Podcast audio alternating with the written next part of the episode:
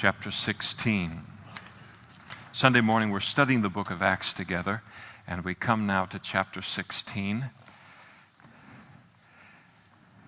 If you're hit with us this morning without a Bible, men are coming up the aisles right now with Bibles and just wave, and they'll put a Bible in your hand. It'll be marked to our passage for your convenience this morning, and that way you can hear the Word of God and see it with your own eyes and uh, have a double impact upon your lives. I got a new clock up here. It's kind of got my eye a little bit. My other one died, so they got me this one. It's a big clock, isn't it? Look at the size of that thing. Wow. Okay, if any clock can keep me on time, that clock right there will, will do it. All right, Acts chapter 16, verse 11.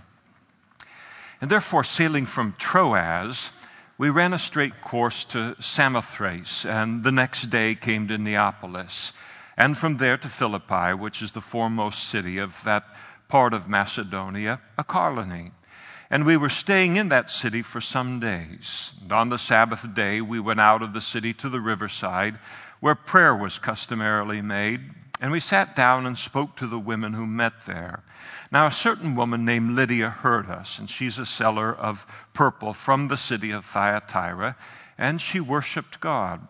And the Lord opened her heart to heed the things spoken by Paul. And when she and her household were baptized, she begged us, saying, If you have judged me to be faithful to the Lord, come to my house and stay. And so she persuaded us. Now it happened as we went to prayer that a certain slave girl, possessed with a spirit of divination, met us who brought her masters much profit by fortune telling. And the woman followed Paul and us and cried out, saying, These men are the servants of the Most High God who proclaim to us the way of salvation. And this she did for many days. But Paul, greatly annoyed, turned and said to the Spirit, I command you in the name of Jesus Christ to come out of her. And he came out that very hour. But when their, her masters saw that their hope of profit was gone, they seized Paul and Silas and dragged them into the marketplace to the authorities. And they brought them to the magistrates and said, These men, being Jews, exceedingly trouble our city, and they teach customs which are not lawful for us, being Romans, to receive or observe. And then the multitude rose up together against them, and the magistrates tore off their clothes and commanded them to be beaten with rods.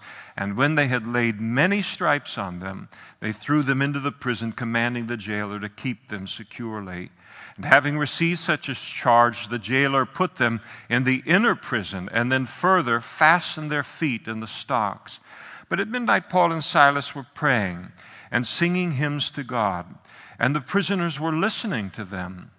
And suddenly there was a great earthquake, so that the foundations of the prison were shaken, and immediately all the doors were opened, and everyone's chains were loosed. And the keeper of the prison, awakening from sleep and seeing the prison doors open, open, supposing the prisoners had fled, withdrew his sword and was about to kill himself. But Paul called with a loud voice, saying, Do yourself no harm, we are all here. And then he called for a light, ran in, and fell down trembling before Paul and Silas. And he brought, uh, and he brought them out and said, Sirs, what must I do to be saved? And they said, Believe on the Lord Jesus Christ, and you will be saved, you and your household. And then they spoke the word of the Lord to him and to all who were in his house. And he took them the same hour of the night and washed their stripes. And immediately he and all his family were baptized. Now, when he had brought them into his house, he set food before them, and he rejoiced, having believed in God with all of his household. Let's pray together. Thank you, Lord, for this passage. The miracles that are bound up in this account from your early church, a miracle that goes on all around the world, yet today, and will in every corner of the world, Lord. And we ask, as it's needed, that it would occur in this room as well. Would you give us a fresh filling and sensitivity that comes by your Holy Spirit to study your word and to learn it and to know it, Lord, and to have it impact our lives? And not only that, but to be stored away in some rich, ready place in each one of our hearts to then share with others, Lord, and the greatness of their spiritual need as well. And we pray and ask for that work of your Spirit. In Jesus' name, amen. Please be seated. We remember that the Apostle Paul, at this point in the book of Acts, is on his second missionary journey. And he began that missionary journey accompanied by a colleague by the name of Silas. And early in the journey, he was joined by a young man by the name of Timothy. And then, now, most recently, as he makes his way uh, from the city of Troas toward Philippi, he's joined by Luke, who is the author of the Gospel according to Luke as well as the book of Acts. And he is a physician and apparently ultimately became a personal physician to uh, Paul. The initial vision for this second missionary journey was that Paul would uh, retrace his steps of his first missionary journey and simply return to the churches that had been established on that first missionary journey to see how they were doing. You remember in so many cities they were run out by persecution. Did a church get established? How is that church doing? And so forth. And the desire to go revisit now, two years later, these churches, see how they're doing, and Paul to see if he could in some way encourage and strengthen them in their relationship uh, with the Lord. And in the course of that second missionary journey, as they're following this intent that they have uh, on their heart uh, to do, uh, God hinders them from conti- continuing on the journey that they had planned. And He supernaturally redirected them from going into a, a province of the Roman Empire known as Asia. And then when they w- tried to go north in what is modern day Turkey to a region called Bithynia, the Holy Spirit wouldn't allow them to go there either. And ultimately they made their way to a city of Troas which would be a part of westernmost Turkey today on the Mediterranean Sea. And there they waited for direction from God, for what does He want the remainder of the missionary journey to be. And as they're waiting there, Paul received a vision. And it was a man of Macedonia who was standing and pleading with Paul in this vision and pleading with him to come to Macedonia and to help us. And God was here directing Paul and his team now to enter into Europe and to bring the gospel for the very first time uh, into uh, that place. And upon receiving this vision, Paul and Silas and Timothy and Luke as well, they recognized this was the direction they'd been waiting for uh, from the Lord. And so they set sail for Greece, Macedonia being northern Greece and uh, what we know as northern Greece today. And because of very favorable winds and sailing, they made the journey, the 156 mile journey uh, across the sea there uh, in two days, landing in the city of Philippi after a single overnight uh, stop. And all of this sets the stage for our Bible passage this morning, which is essentially the record of the salvation of three very disparate people, three people who are very different from one another in virtually uh, every way. First, we have the salvation story of a woman by the name of Lydia, and then the salvation story of a young girl who is possessed by a demon, and then finally the salvation story of a jailer who is in charge of the jail in the city of Philippi. I don't know that most of us as Christians ever tell our testimony often enough. And I think that uh, in our interactions with one another as Christians, it's great to talk about the things of the Lord, certainly the things of the Bible, what's going on in our life, and so forth. That's the highest uh, use of communication and probably the highest, uh, doubtless, the highest source of edification in any of our lives. But one of the most encouraging and powerful things that can ever occur is for us to hear somebody else's testimony. How it is that they were once far from God, not even looking for Him so often, And the testimony is basically what we were before God came into our lives, how that happened, and then the person that we have become as a result. And it's a tremendous thing uh, to hear. And I really enjoy hearing people's testimonies. If I'm usually in a car with someone and driving some kind of distance, and we've got enough time to do justice to their testimony, I'll ask them, Tell me, how did you come to know the Lord? And every story is so marvelous. It is a miracle, each one of them uh, so different, and how they came to put their trust in Jesus for the forgiveness of their sins and then to become born again as a result. Well, first we have the salvation story of Lydia there in verses 13 through 15. The circumstances are as we have read them, but we want to unpack it a little bit. Upon arriving in the city of Philippi, having been directed by the Lord to go there, uh, now they arrive in what is a very significant city in the Roman Empire. And where do you start? How do you take the gospel for the first time into a city like Modesto if there were no Christians?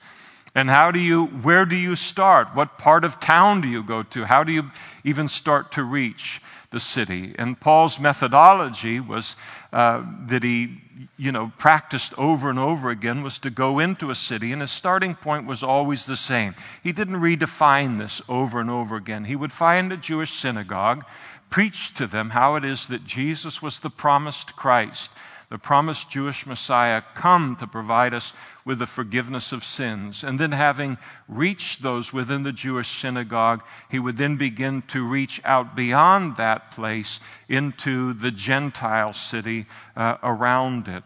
But when he comes into Philippi, he's got a problem because in Philippi, there is no synagogue there.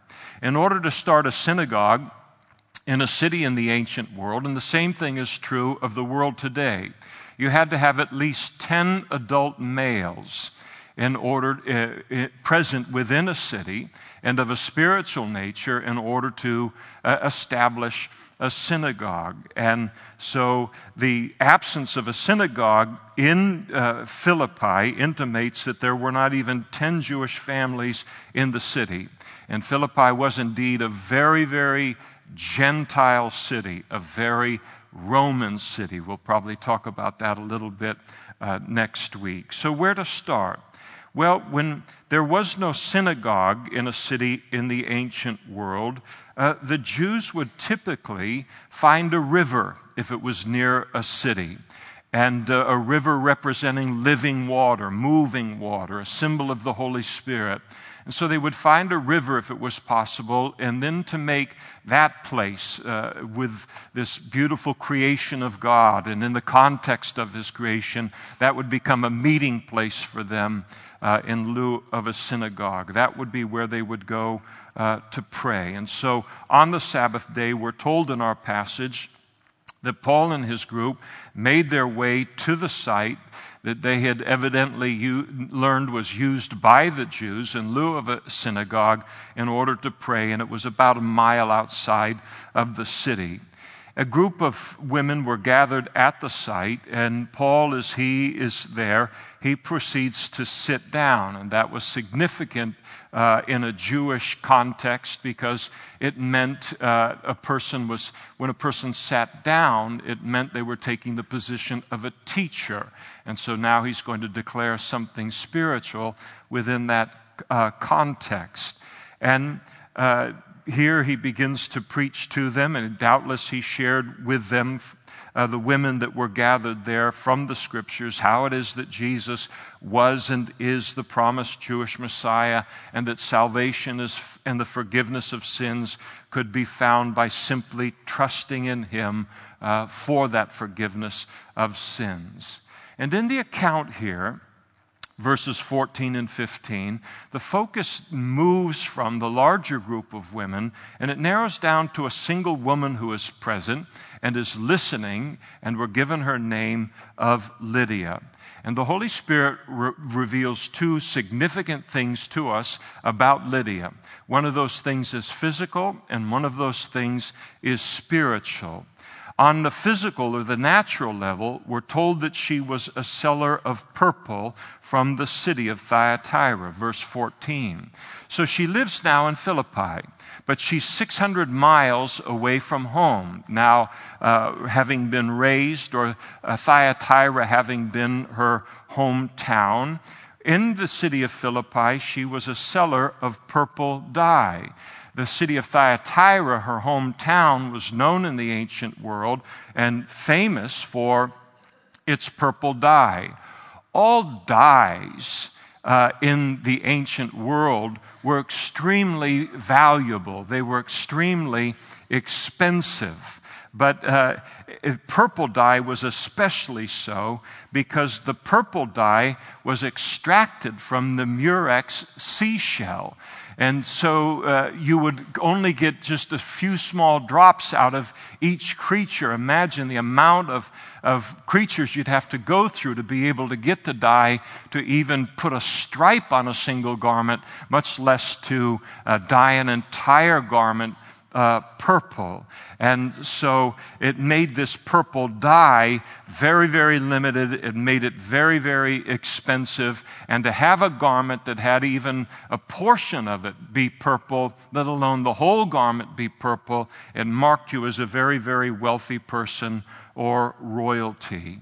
It appears that she sold purple cloth that she uh, got from Thyatira, treated with that uh, expensive dye, and she uh, opened up some kind of a shop there and sold the garments in the town of Philippi. And she's apparently done very, very well for herself because after she becomes saved, uh, she has a house that is uh, in a, uh, a desirable city to live in, Philippi, but a house then where she's able to extend hospitality to these four uh, brothers in the Lord at this point in time after she becomes saved. The house also containing servants and so forth. And so uh, she uh, uh, uh, had a home that was large enough to house all of them and servants as well. We're told that on a spiritual level that she worshiped God, verse 14. Probably a Gentile uh, who had come to believe in the God of the Jews and to follow the God of the Jews. It isn't unlikely that she became a God-fearer, which is what a Gentile was called in those days, who converted uh, at least part way to Judaism, uh, that she had been exposed to Jehovah, the God of the Old Testament, in Thyatira because it had a very significant Jewish population there in her uh, hometown. And we're told in verse 14 that she believed in or she trusted the things uh, spoken by Paul. And here is the message that the open, she opened her heart up to, the message that the Lord will open any heart up to. Paul uh, spoke this, some variation of it to them, uh, spoken most famously by Jesus himself in John 3.16. And the message is basically this that God so loved the world. That was Lydia, that's you, that's the whole world. That God so loved the world that he gave his only begotten Son, that whosoever, that's you again, would believe in him should not perish, but have everlasting life. And she heard that message. God gave life to that message uh, to her heart, and she became saved and not only that, but her entire household then trusted in the Lord as well, and they were all water baptized uh, additionally. And so here you have an interesting woman, this woman of Thyatira, and uh, uh, from Thyatira in Philippi named Lydia. And perhaps we have a Lydia or two in the room here this morning, the privacy of your own heart. No one else would know it, only you and whether you be male or whether you be female, wealthy, industrious, successful, even more moral, religious, good, godly, prayerful, but you have never trusted in Jesus for the forgiveness of your sins and been born again as Jesus taught every single human being needs to be as Jesus declared to Nicodemus, a very moral, wealthy, religious man himself. In John chapter 3, Verily, verily, Jesus said to him, Verily, verily, I say to you, Nicodemus, that unless one is born again, he cannot see the kingdom of God. Now, I think it can be very easy to think of a person like Lydia uh, as being virtually saved just as they are. And if they have any kind of need of saving, they're just a half step away from salvation. But it isn't true. And because very often this is the hardest person in the world to save of all. And hers is perhaps the greatest miracle of all three of these salvation stories that we're looking at here uh, the, uh, this morning. In the context of Jesus' exchange with a rich young ruler who was also very wealthy, very moral, uh, very godly, Jesus uh, declared concerning him as he walked away uh, from the offer of salvation. And Jesus said, Verily, verily, I say to you, that it is hard for a rich man to enter the kingdom of heaven. And again, I say to you, it's easier for a camel to go through the eye of a needle than for a rich man to enter into the kingdom of God. But thankfully, he went on in that same passage and said, With men this is impossible, but with God all things are possible. And one of the things about wealth and one of the things about power is it produces within us a tendency to then trust in riches and to trust in that power, not to see my need uh, in life, even before God, and then to make those riches and that power the master passion of our lives. And Lydia reminds us that even good people need to be saved even people who are good in comparison to almost all other people they still need to be saved. You still need to be saved because the Bible teaches that all have sinned and come short of the glory of God. The comparison related to salvation and the need for salvation is not on the basis of how I compare myself to my fellow man. Uh, that's kind of a, you know, grading on a curve. Uh, the comparison that confronts each and every one of us with our need for salvation is that Jesus is the standard for the righteousness or the rightness that is required in heaven. And when we understand that that is perfection and that perfection is what is required and that one sin disqualifies me for heaven, then I realize that moral or immoral, godly or ungodly, all of us need to put our faith in Christ for the forgiveness of our sins. And Lydia, God bless her, she recognized it. She was born again spiritually, and a beautiful testimony is given to us there. And then we have the salvation story of the demon possessed slave girl, verses 16 through 18. Now, uh, Dr. Luke doesn't explicitly state that she was saved in the passage, but with John Stott and with others, I am very strongly inclined to believe that given the fact that her deliverance is bookended within the passage with the salvation of Lydia on one end, and then the salvation of the Roman jailer uh, in Philippi on the other end. I believe that she was saved as well and ultimately became a member of the church in Philippi. You notice the condition uh, uh, uh, that she was in is described to us. And it's a horrible condition, verse 16. She's a girl, that is, she's a very young uh, woman, and she is demon possessed. You think about that as you read, you know, it in, in the passage uh, here as it describes concerning here. That here's a certain slave girl, verse 16, possessed with a spirit of divination. I mean, it's one thing for those to be words of on, on a page, but then for a, a moment for us to just stop and to try and put ourselves in her place, and especially uh, in the ancient world. and, and, and how horrible her life must have been. I mean, to be possessed by a demon. I mean, I think probably all of us have seen you know, scary movies or kind of demon movies or whatever, uh, growing up or in some, you know, moment of stupidity in our life or whatever it might be. I happen to have seen The Exorcist uh, on film. The book was far worse. And, uh, and uh, I, I, think I've mentioned it before. I was playing basketball in junior college, and a friend of mine, he finished the book, and we were on a road trip, and he gave it to me to read and, uh, and we roomed together on this particular road trip, and he wouldn't turn the light out at night, having read the book. And uh, so, but I came from a little bit of a Christian background, and so it didn't freak me out as much as it freaked him out. He ultimately became a Christian, by the way.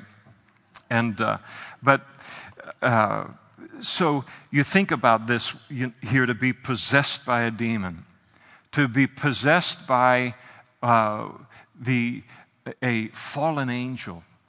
Uh, one of the third of the angels that fell with Satan in his, uh, in his rebellion, to be indwelt by something that belongs to the kingdom of darkness. Uh, and a, a, demon is just a personification of evil. And here, in, in all evil in the world, uh, has some evil being behind it.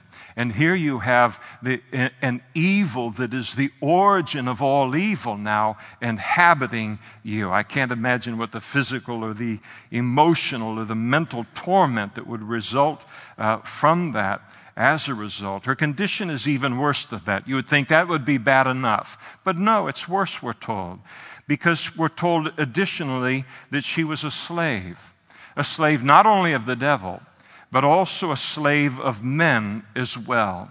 And she's owned not only by one man in the city of Philippi, but there's a whole corporation, a whole collection of them that have come together in order to purchase uh, her. And here they saw in her, and they're using her uh, to tell people their kind of demonically inspired fortunes concerning their businesses, concerning their families, concerning decisions that they're making, and so forth. And they were making a fortune uh, for themselves as a result. And you think about these men. Uh, taking advantage of the condition of this young girl. It's about a, as cold as a human heart uh, can get. To me, you just got to have a seared conscience to look and say, here is a girl who is demon possessed, and we're going to pile in on top of it, and we're going to not seek her deliverance from that demon, but we're going to seek to become wealthy off of her. And who cares anything about her uh, at all? And to use another human being in that way. So she receives no sympathy from the devil. No one ever does. But she is the kind of person that you would think would at least receive some pity and compassion from her fellow man because of the tragedy of her condition. But no, here you've got this group of men that have purchased her, seeing her as a way to make money uh, off of her tragic condition. So she's double damned. She is enslaved by the devil. She's enslaved by her fellow man. She's all alone in the world in a way that most of us can't understand being alone. She doesn't have a shoulder to cry on. She doesn't have another human being, probably in the entire city, that she can sit down and talk with about where she is in life and have anyone understand even remotely where it is that she's coming from.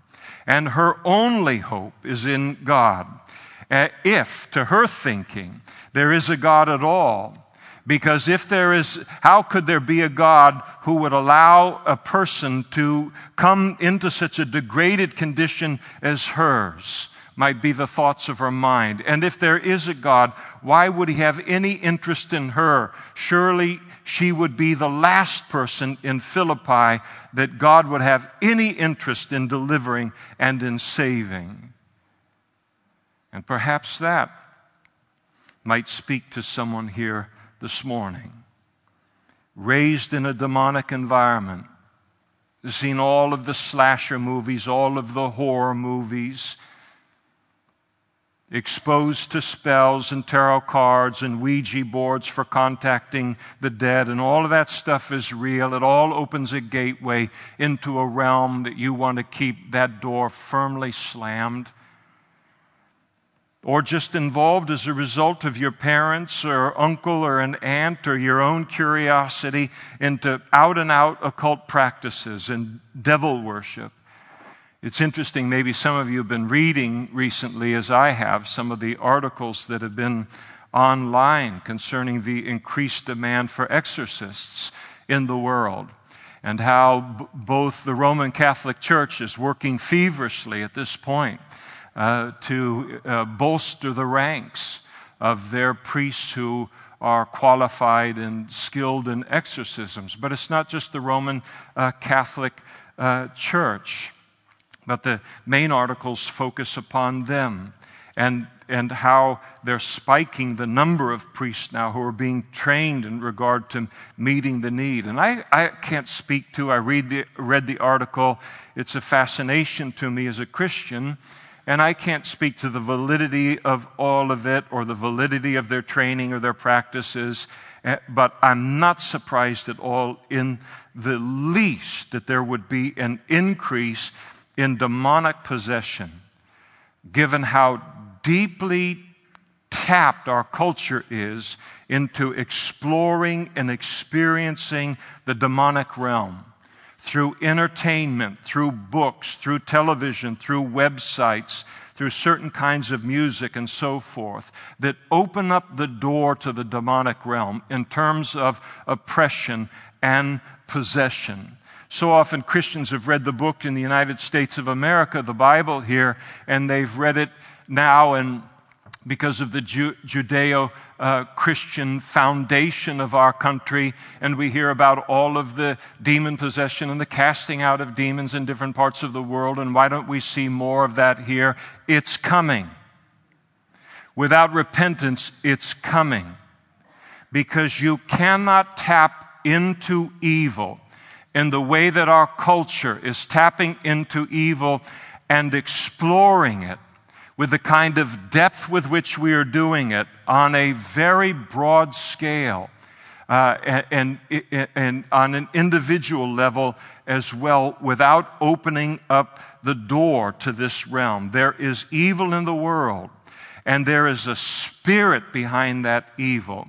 Even though our modern world doesn't like to accept it, but it doesn't make it any less real as a result. And there is a great vulnerability to this kind of thing, not only in uh, Ouija boards, tarot cards, spells, uh, you, you know, palm reading, and so forth, whatever it might be. But there is a great vulnerability to this kind of thing among even those who are tapped into false religion and false spirituality. This girl who is possessed by this demon, she is possessed, she, in the language of the original language of the text, it speaks of her having a python spirit. And the python spirit, the python snake, was an extension of the Roman god Apollos. So she's tapped into the worship in some way of Apollo. And yet, this uh, whole worship of Apollo has opened up a door within her to now be demon possessed. And it is a very serious business to follow false religion and to follow false spirituality today because it is as effective to opening up our heart to the demonic realm as almost anything else. I could name for you right now, but I don't want the aggravation but name for you three religious systems one non Christian, and two that claim to be Christian and are not, which are, in my experience, very heavily demonized. And none of this is a game. When you go into buildings that are associated with these religions, when you go into parts of the world that are dominated by these religions as a Christian, there is a disturbance in the force and I'm talking about the Holy Spirit within our lives. You know you've walked into a spiritual and a demonic stronghold. And so all of this is real. And you notice what God did to deliver her there in verses 18 and 19. Paul and his fellow servants, they're going to a place to pray, probably leaving the city to go to the river to uh, pray at set hours and so forth. And the woman begins to follow them and declares, These men are the servants of the Most High God, and proclaim to us the way of salvation. And we're told that she did this for many days until Paul was greatly annoyed by all of it. Her message was absolutely right, absolutely true, but it had the potential to create confusion for people, to begin to think that what this woman was about and what Paul was about was the same thing. That the spirit behind this woman and the spirit behind Paul were one and the same. And to think that the origin of Paul's message and the origin of Paul's power was the same as hers. And so Paul casts out, the demon out of of her. He doesn't speak to her, he speaks directly uh, to the demon. And I think he was grieved uh, additionally by the condition of the slave girl as well. And he commanded the spirit to come out of the girl in the mighty name of Jesus Christ. And that demon came out of her that very hour. And You think about that. Think about what her life was one moment before that experience and what it became a moment after based upon the power of Jesus' name and the change that would have occurred. I'll tell you, I have, was exposed to a, a, the reality of the demonic realm as a young person, and, and by that I mean a non adult young person, uh, early in my life and, uh, and, and be, early began to just think, praise the Lord, that there is someone, meaning God, in this world who is greater than the devil. I was exposed to the power of the devil long before I was exposed to the power of God.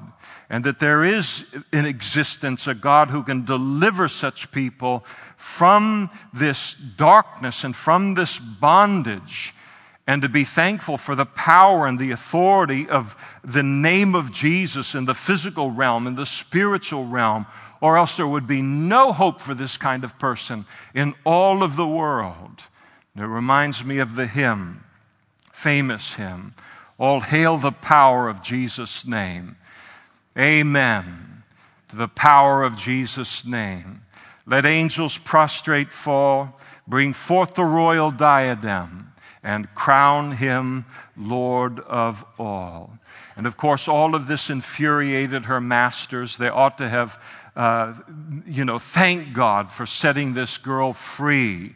And, uh, but instead, they're upset that their hope of profit was gone.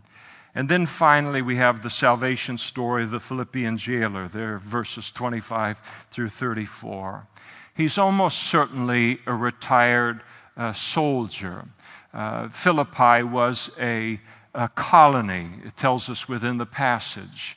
And one of the things about uh, Roman colonies, they were these cities that Roman, Rome would establish within their empire along the main trade routes. Uh, within the Roman Empire. They would inhabit these colony cities with re- retired soldiers. And so there would be this strong kind of ex military, ex law enforcement presence within the city. How do you get someone who is uh, ex military in the Roman Empire? How do you get them to move from Italy uh, to northern Greece to spend the rest of their life? Well, one of the things that they did is if you were a, a, a Roman citizen and you moved to a Roman colony like Philippi, no more taxes for the rest of your life. Some of you are thinking now, now tell me a little bit more. Are there any more Roman colonies somewhere uh, in the world today? Uh, I think Monte Carlo or some, you know, some place where people go to hide from that. But that was, that was what the, the appeal was. And so he's, he's almost doubtless ex military in the same way, and ex law enforcement in the same way that uh, I have a friend or two that have retired from law enforcement and uh, put in their 20 or 30 years there, retired. And then now they act part time as uh, at their you know, leisure as bailiffs in the courtrooms of the counties that they live in in order to raise a li- make a little bit more money to help uh, ends meet. And this man seems to be in that same kind of category. Paul and Silas were delivered to this man for safekeeping after being beaten with rods and uh, he is commanded to keep them securely. He's very diligent in this, and uh, uh, because he then takes them and puts them in the innermost part of the prison, and then further, he fastens their feet in the stocks there. And then he is uh, quite used to this environment, and after he's done that, he proceeds to go to bed. And at midnight, uh, he, Paul and Silas, they're praying, they're singing hymns to God. Suddenly, there's an earthquake that occurs within that prison. And it's careful, be careful to realize that the entire prison was shaken, but no walls came down. Uh, the doors of the prison cells were opened and the chains were released off of uh, the feet and the hands uh, of the prisoners uh, that were there. And the jailer then is awakened by all of this, and he sees the prison doors open now. He assumes that all of the prisoners have, uh, have escaped, and he takes a sword and he's about to kill himself because, under Roman law, as a Roman jailer, if you were to lose a prisoner, then whatever sentence was upon that prisoner would become your sentence. And when you lose track of an entire prison, he realizes Rome is going to ultimately have to put me to death, and I'd rather die by my own sword than by a Roman sword. And so he chooses now to take his life. And Paul, seeing all of this and understanding all of it, he cries out and he says, Do yourself no harm, for we are all here. And the man then called for a light and he proceeded to uh, Paul and Silas, fell down before them. What an image it is. Fell down before them, crying out, Sirs, what must I do to be saved? And in a sentence they replied, Believe on the Lord Jesus Christ, and you shall be saved, you and your household. And salvation is that simple.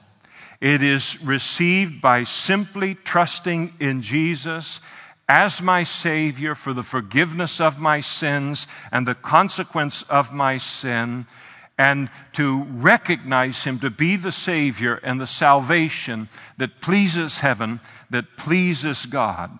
It's more than an intellectual assent concerning Jesus that he is the Son of God, that he is the Savior of the world. A person can have an intellectual assent toward him and never be saved. To believe in him is to do something. It is to say, I believe that about him, but I now choose to put my trust in him. And to put your trust in someone is to do something in the eyes of God. I choose to put my trust in him for the forgiveness of my sins. And so he did. Now, two expansions here briefly uh, as we uh, concerning this particular event. When he comes and he says, What must I uh, do here? as he cries out uh, to him, What must I do in order uh, uh, to be saved?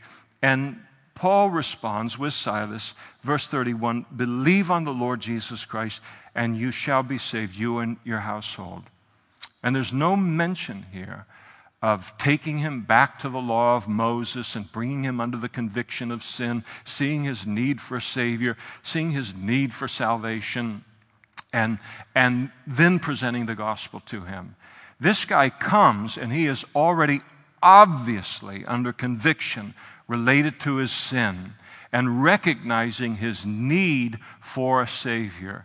The reason I mention that is there's these kind of evangelism programs that have been around for a while that tell us and teach us without exception that in order to witness to someone properly, you must always take them to the law of Moses and then establish their need for salvation before you speak to them about God's provision for their salvation. And here's an exception to the rule.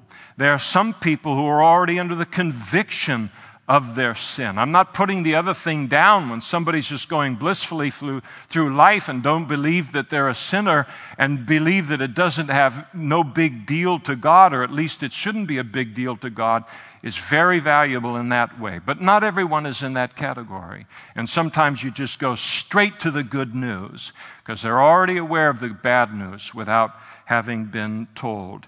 It's also important to understand that when Paul and Silas speak to this man, and tell him that by believing in Jesus, he'll be saved, and then all of his household.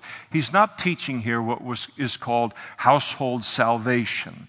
When I was a new Christian, there was a guy on Christian television, and this is how he made his fortune.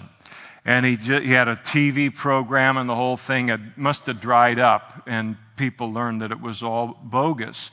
But his, his idea was if you're saved, your salvation guarantees the salvation of your entire family. And uh, this was known as household salvation, and he used this passage to communicate that. Paul is not saying to the man that if he is saved, it's the guarantee his whole family will be saved, and that we can all have that same guarantee as well. Paul is saying that the Philippian jailer can be saved, and the opportunity to be saved is open and available to his family as well.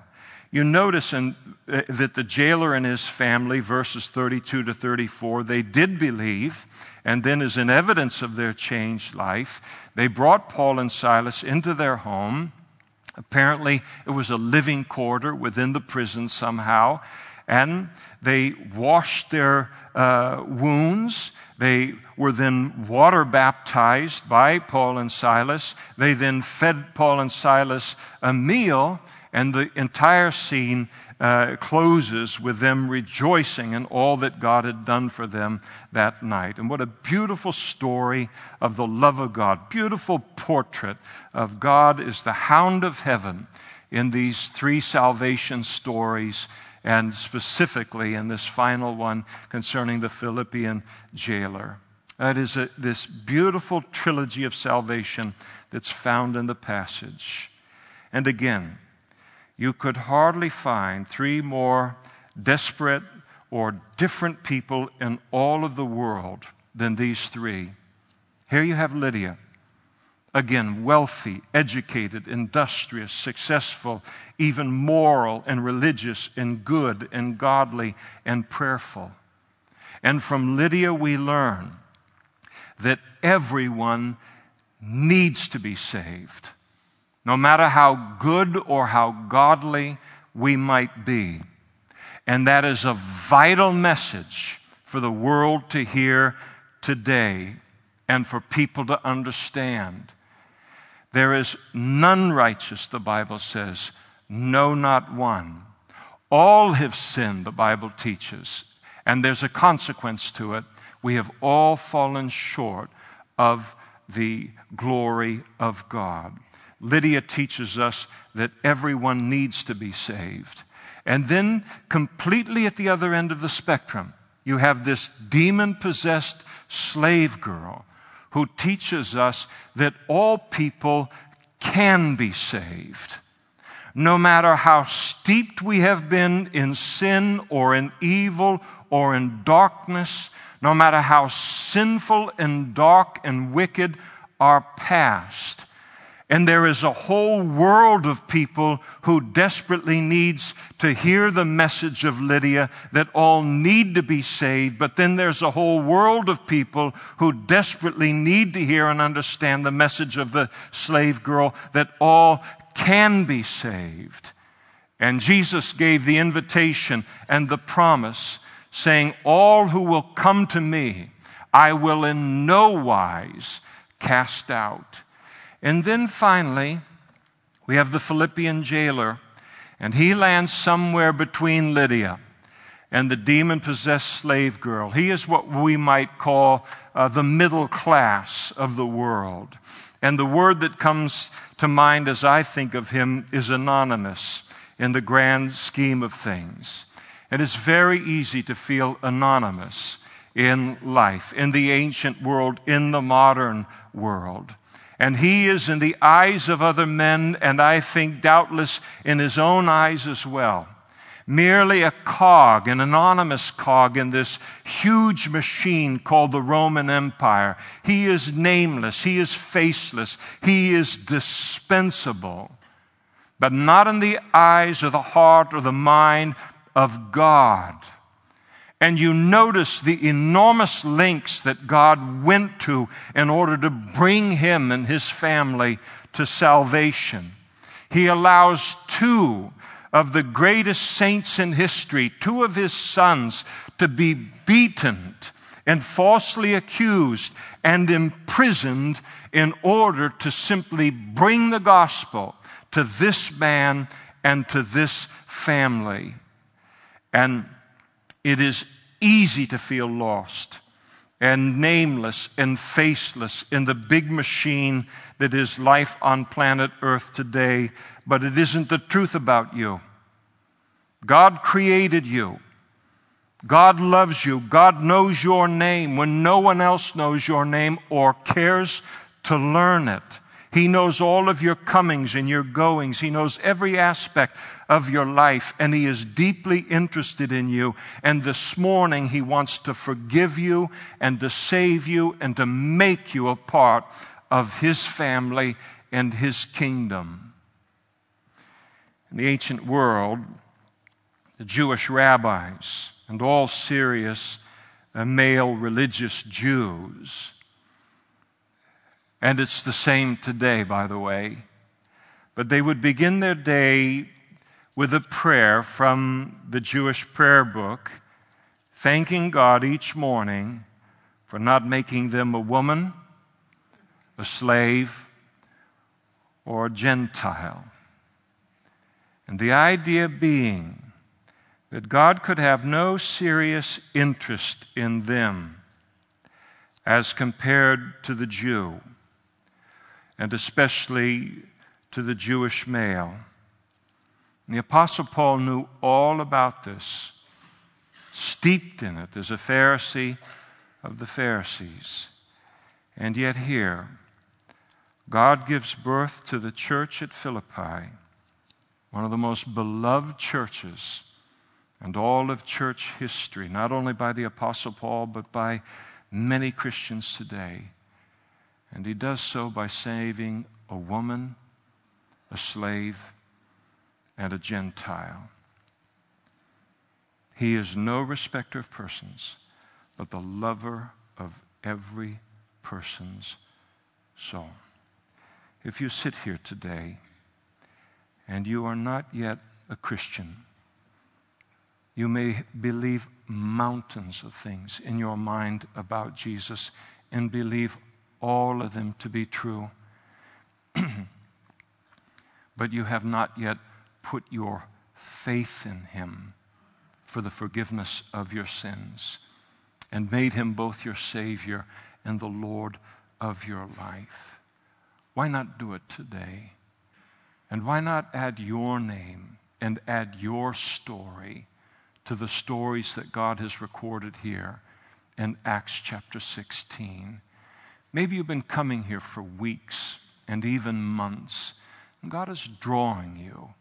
There's something going on, and you know that that's happening, that God is drawing you. And you've listened, and you've listened, and you've listened, and you've listened, but maybe it hasn't quite clicked for you yet.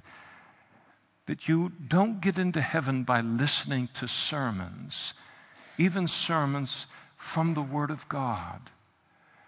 But those sermons are intended to bring you to a place where, in the privacy of your own heart, you surrender your will to God and honor Him in the single greatest way that God gives a human being to honor God, and that is by putting your faith in His Son and in the Savior that He sent into this world at enormous expense to Himself to provide us with the forgiveness of sins, to begin a relationship with God, and to one day enjoy e- e- heaven for eternity. And it's all there for the asking and the receiving. But you must profess and you must ask. And there are going to be pastors and other men and women up in front immediately after our service. And they would love to answer your questions and pray with you and pray for you in making that decision this morning. It's what this whole Christmas season is all about. Is the whole world will be talking about it. And uh, you know for the coming weeks and then it'll move on to New Year's Day and football games and and again the attempt to crowd God out of our hearts and out of our minds. But you have today you have the weight of the work of the Holy Spirit through this Bible study today to get your attention and his and the knowledge of his heart to draw you into his family. So do that today. For those of us who know the Lord and we are saved, let's leave this place and maybe even before we leave this place, but with a closing song. Remember your story. Remember your story, your salvation story. It is no less a miracle. If you knew and I knew, I only see the fingerprints of how God was at work in my life and around my life long before I surrendered. And it's a tremendous thing to just stop and remember all that He did, all that He went through to finally bring us to this place where we trusted in Him. And every story is different. And to give Him some time in the remainder of this day, to give Him praise and to give Him thanks for all. We know what the part that we played in our salvation, the very small part of trusting in Jesus, but then to give him praise and thanksgiving for the fact of all of the heavy lifting he had done and has done in bringing us to that place. Let's stand together now and we'll pray together.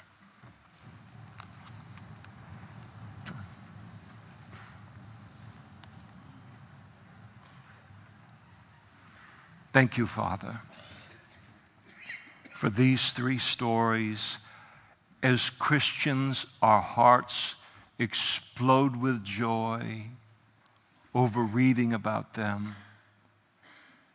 And you know they do because we know something about what they felt and what it means to be taken out of darkness and brought into your marvelous light.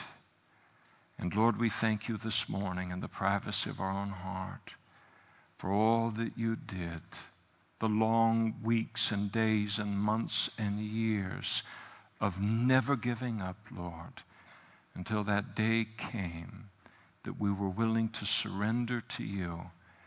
And after so long a period of resistance, to wonder why we resisted it all, given the glory of the life that you have walked us into.